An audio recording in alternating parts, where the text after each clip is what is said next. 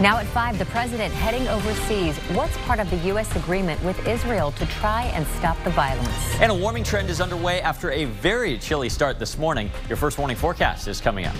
Plus, how long it could take for Austin to find a new city manager.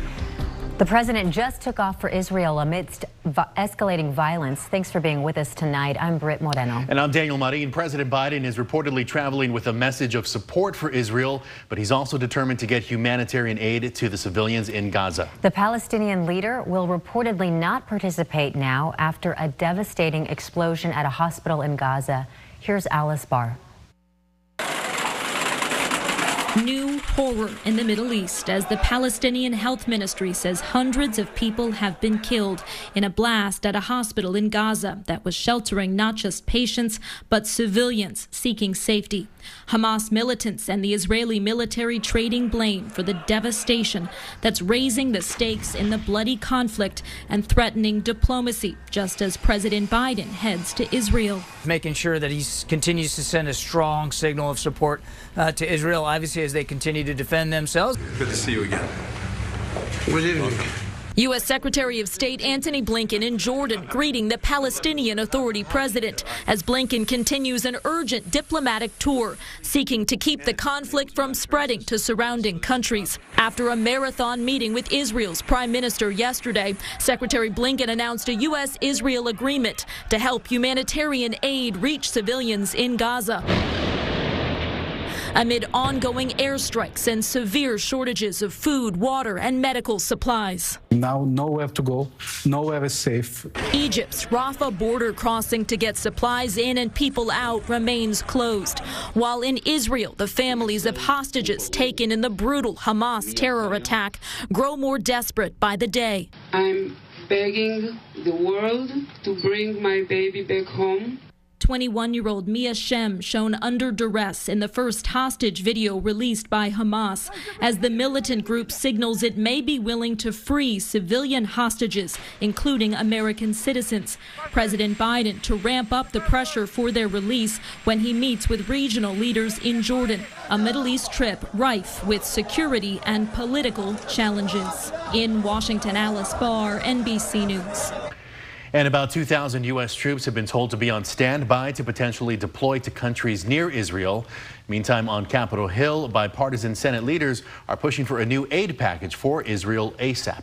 Also on Capitol Hill, the vote for a House Speaker. Here's what we know so far tonight. Representative Jim Jordan of Ohio fell short on that first round of voting for Speaker. He was nominated last week to be Speaker after House Majority Leader Steve Scalise of Louisiana withdrew from the race. So how many votes are needed to be House Speaker? Jordan will likely need 217 and only got 200 on the first ballot. Democrats are backing House Minority Leader Hakeem Jeffries of New York. Republican Representative Matt Gaetz of Florida triggered the race when he moved to oust Kevin McCarthy as House Speaker and won a majority vote when all Democrats and eight Republicans voted against McCarthy. Jordan has been an ally of former President Donald Trump, who endorsed him for that job. Well, the family of the six-year-old Palestinian American boy killed in what police believe was a hate crime in Illinois. Well, his family remembered him last night. Friends and family gathered for a traditional dinner less than two hours after Wadea Al Fayumi was laid to rest. More than 100 people gathered to celebrate his life. They say Wadea was a happy child who loved soccer and Legos and who had grown close to the neighbor and landlord accused of attacking him and his mother. His mother was also stabbed but is expected to survive. Wadea's father said his son's last words were, I'm fine, mama. The 71-year-old suspect remains in jail on murder, attempted murder, and hate crime charges. Former President Donald Trump is back in a Manhattan courtroom for a civil fraud trial. Trump is accused of misrepresenting his net worth to the tune of billions. Mr. Trump, his company, and his two adult sons are the target of the lawsuit.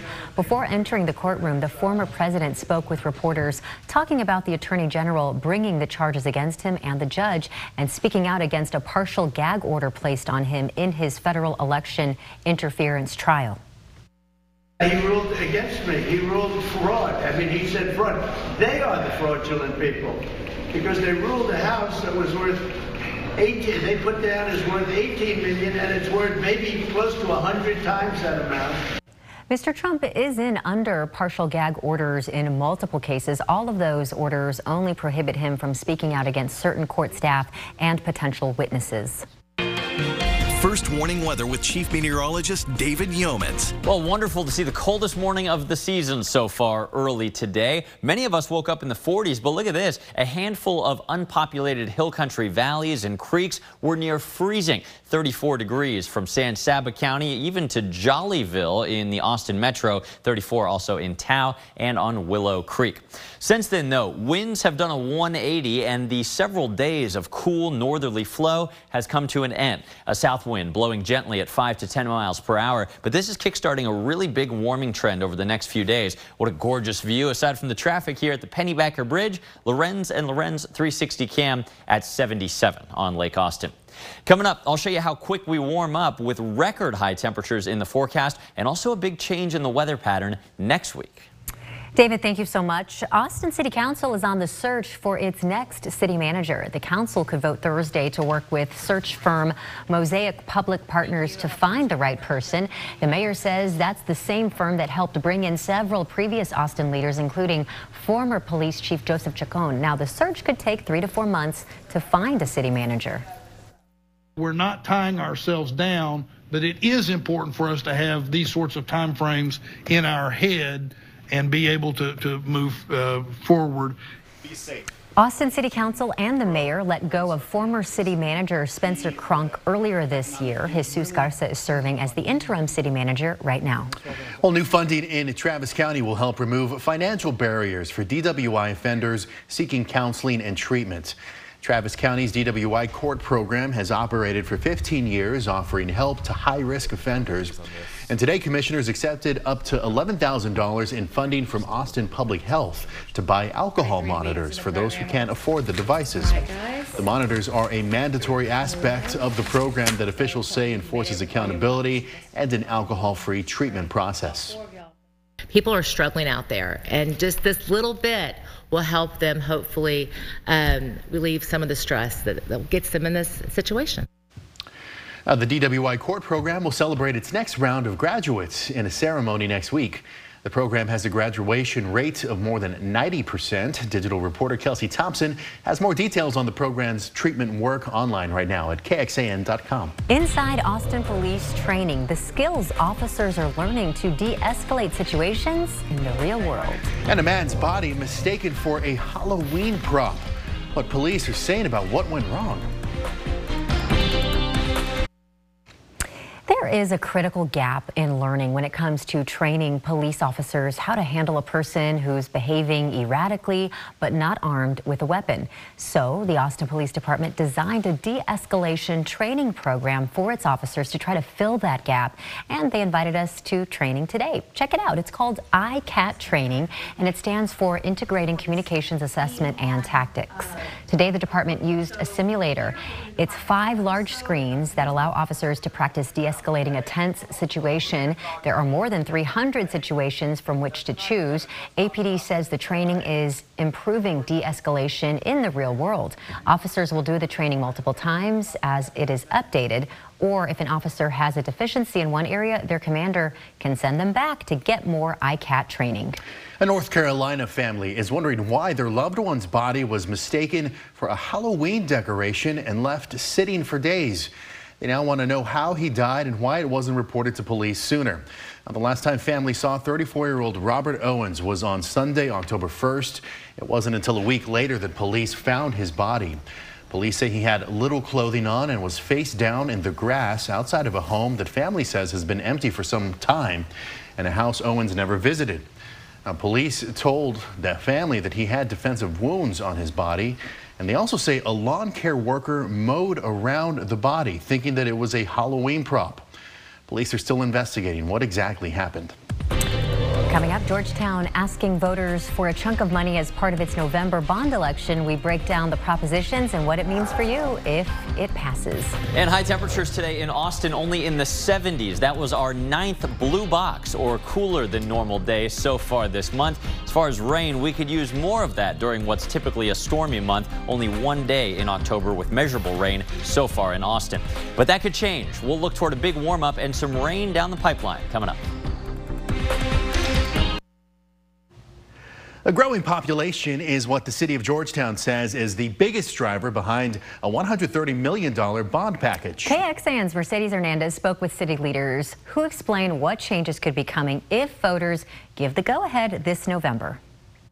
The bond proposition is absolutely driven by growth. We've Georgetown City Manager David Morgan says Prop A of this year's bond election would let Georgetown build a one stop shop for its city services. He says the $56 million project would consolidate city services like billing and planning into one customer service center. Right now, the city has to rent out space for some of those offices. We just uh, uh, frankly run out of space. So- Prop B would expand this rec center off Austin Avenue. If approved, changes would also be made to the center's indoor pool and parking lot. And a third gym would be built. Prop C aims to give cats, dogs, and staff at the Georgetown Animal Shelter more space. Uh, we have 37 dog kennels, and in September we peaked at 51 dogs. If passed, the city could expand the existing shelter or join the Williamson County Regional Animal Shelter. April Hoy says accommodating more animals with limited space has been a challenge. So you see an increased number of behavior problems. Um, and you see increased outbreak of illness. And then for the staff and the volunteers, it, it also becomes very overwhelming and very stressful. And Prop D would let the city build a jointly owned YMCA center on the west side of town. Morgan says as the population has grown, so has the demand for recreation. This last summer, we had over 500 uh, youth that were on waiting lists for camps. In Georgetown, Mercedes Hernandez, KXAN News. This Georgetown bond would not increase the tax rate. That's one thing to know. And Travis County will also hold a bond election in November. It will include over $509 million for two propositions. Now, Prop A includes over $230 million for roadway capacity and bicycle and pedestrian safety projects. Prop B includes over 276 million for parks and conservation easement projects. Also in November, Williamson County voters will decide if more than $800 million in road improvements will get funding. There were 38 road projects in the bond program that will be on the ballot. Now, some of the standouts include widening Ronald Reagan Boulevard from RM 35, uh, 3405 to Sun City Boulevard.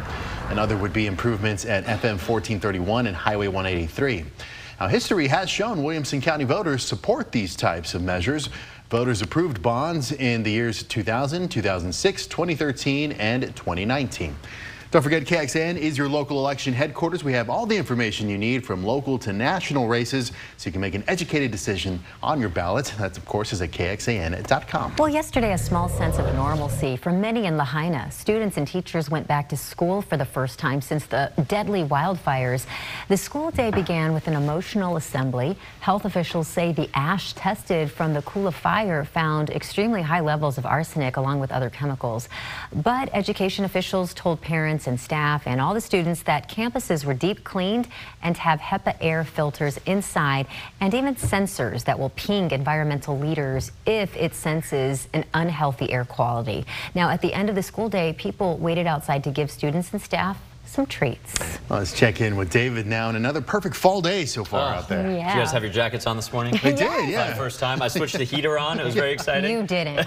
You're screaming texting I now. I love it. Now it's going off. But hey, it was cold this morning. Look at this. At the airport, it was four degrees shy of tying a record low, bottoming out at 39 over there in Del Valle. That is nearly 20 degrees colder than the airport's average low for today's date.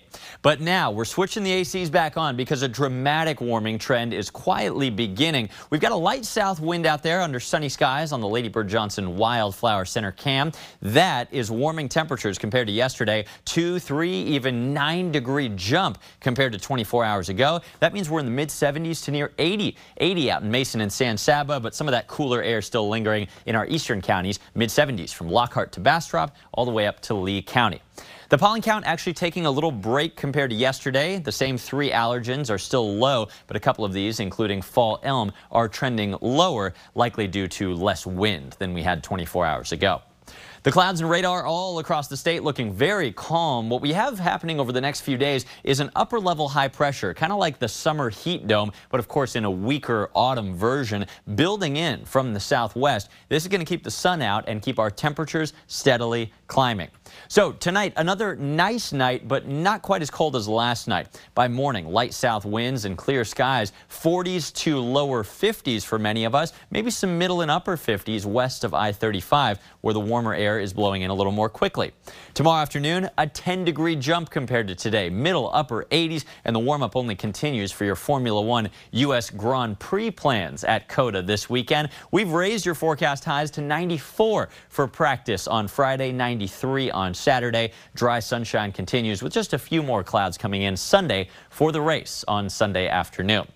After unseasonable heat, though, through the weekend, a big change could be coming our way. Now, let me start off by saying this happens kind of at the end of the seven-day forecast or even beyond the seven-day, so please check back for updates. But this is a big enough deal to talk about, so here we go. Early next week, this is still in the next seven days, a low pressure system or a trough in the jet stream, if you will, builds in from the west coast and it may scoop up what's left of a by then Pacific hurricane. The combination of a trough of low pressure and some tropical moisture from the Pacific. This is a classic way to get October rain here in Texas. And if it comes together right, next Tuesday, Wednesday, and maybe even Thursday, we could have some nice soaking rain across our area.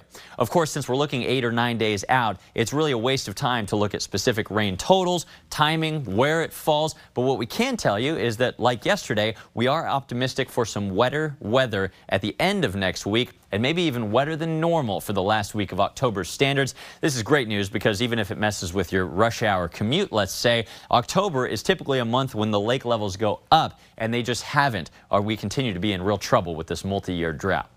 Tonight's forecast, nice clear conditions with a light south wind, 51 degrees, not quite as cold as the mid 40s we saw last night in town. Tomorrow's forecast, big warm up to 85 with gusty south winds up to 20, 25 miles an hour. And look at the temperatures climb from there. 90s the day after tomorrow, 94 on Friday. Next week, the clouds start to come in on Sunday and Monday. Rain chances up to 40% on Tuesday. We'll keep you posted on that big change in the weather next week right here and on KXAN.com. Those driverless cars that you see driving around are under investigation. The concerns over pedestrian safety. Tonight on Nightly News from Israel, I speak to a mother whose missing daughter has emerged on a Hamas hostage video. What she says about her daughter's apparent condition and the message she hopes she'll hear. Also, we preview the president's visit to Israel when we see you back here tonight. U.S. regulators are investigating General Motors' Cruise autonomous vehicles over pedestrian concerns. The National Highway Traffic Safety Administration says the reports involve the vehicles creeping up on pedestrians in or entering roadways, including crosswalks, raising the risk of someone being hit. The administration says it's received two reports of pedestrian injuries from Cruise vehicles. It's also identified two other incidents from videos posted to public websites, but the official number is unknown. A Cruise spokesperson said, quote, Cruise's safety record continues to outperform comparable human drivers at a time when pedestrian injuries and deaths are at an all-time high. We were expecting a busy weekend at the airport due to Austin city limits, and guess what? We got it. New airport statistics show yesterday being the second busiest day of all time at the Austin airport with 38,000 passengers. That knocks last Monday to third place. October 24th, 2022 remains on top. That was the Monday after F1, and with F1 this weekend, we'll see if we break a new record so far this year. The airport has seen over 14.5 million passengers, and that number is on track to set a new yearly record. And again, remember, next weekend is Formula One, and we're watching it closely. That could be a busy one. Well, Ascension Seton in Round Rock is growing. The hospital today announced a $230 million expansion to try and meet the needs of the growing area. Now, this is a photo of what it's expected to look like. It's going to include a six-story tower with about 216,000 square feet, which will house new operating rooms, more department space, more beds. It'll also include the build out of the nearby Ascension Seton Medical Plaza to add more outpatient and rehab care. Ascension Seton Williamson says it expects to add more than 400 new positions as well. Well, coming up tonight on KXAN, you can catch a new episode of The Voice at 7 o'clock, followed by a new episode of Found at 9 o'clock. And then we're back with more news at 10. Or join us an hour earlier for KXAN News at 9 on CW Austin. And here's where to find us.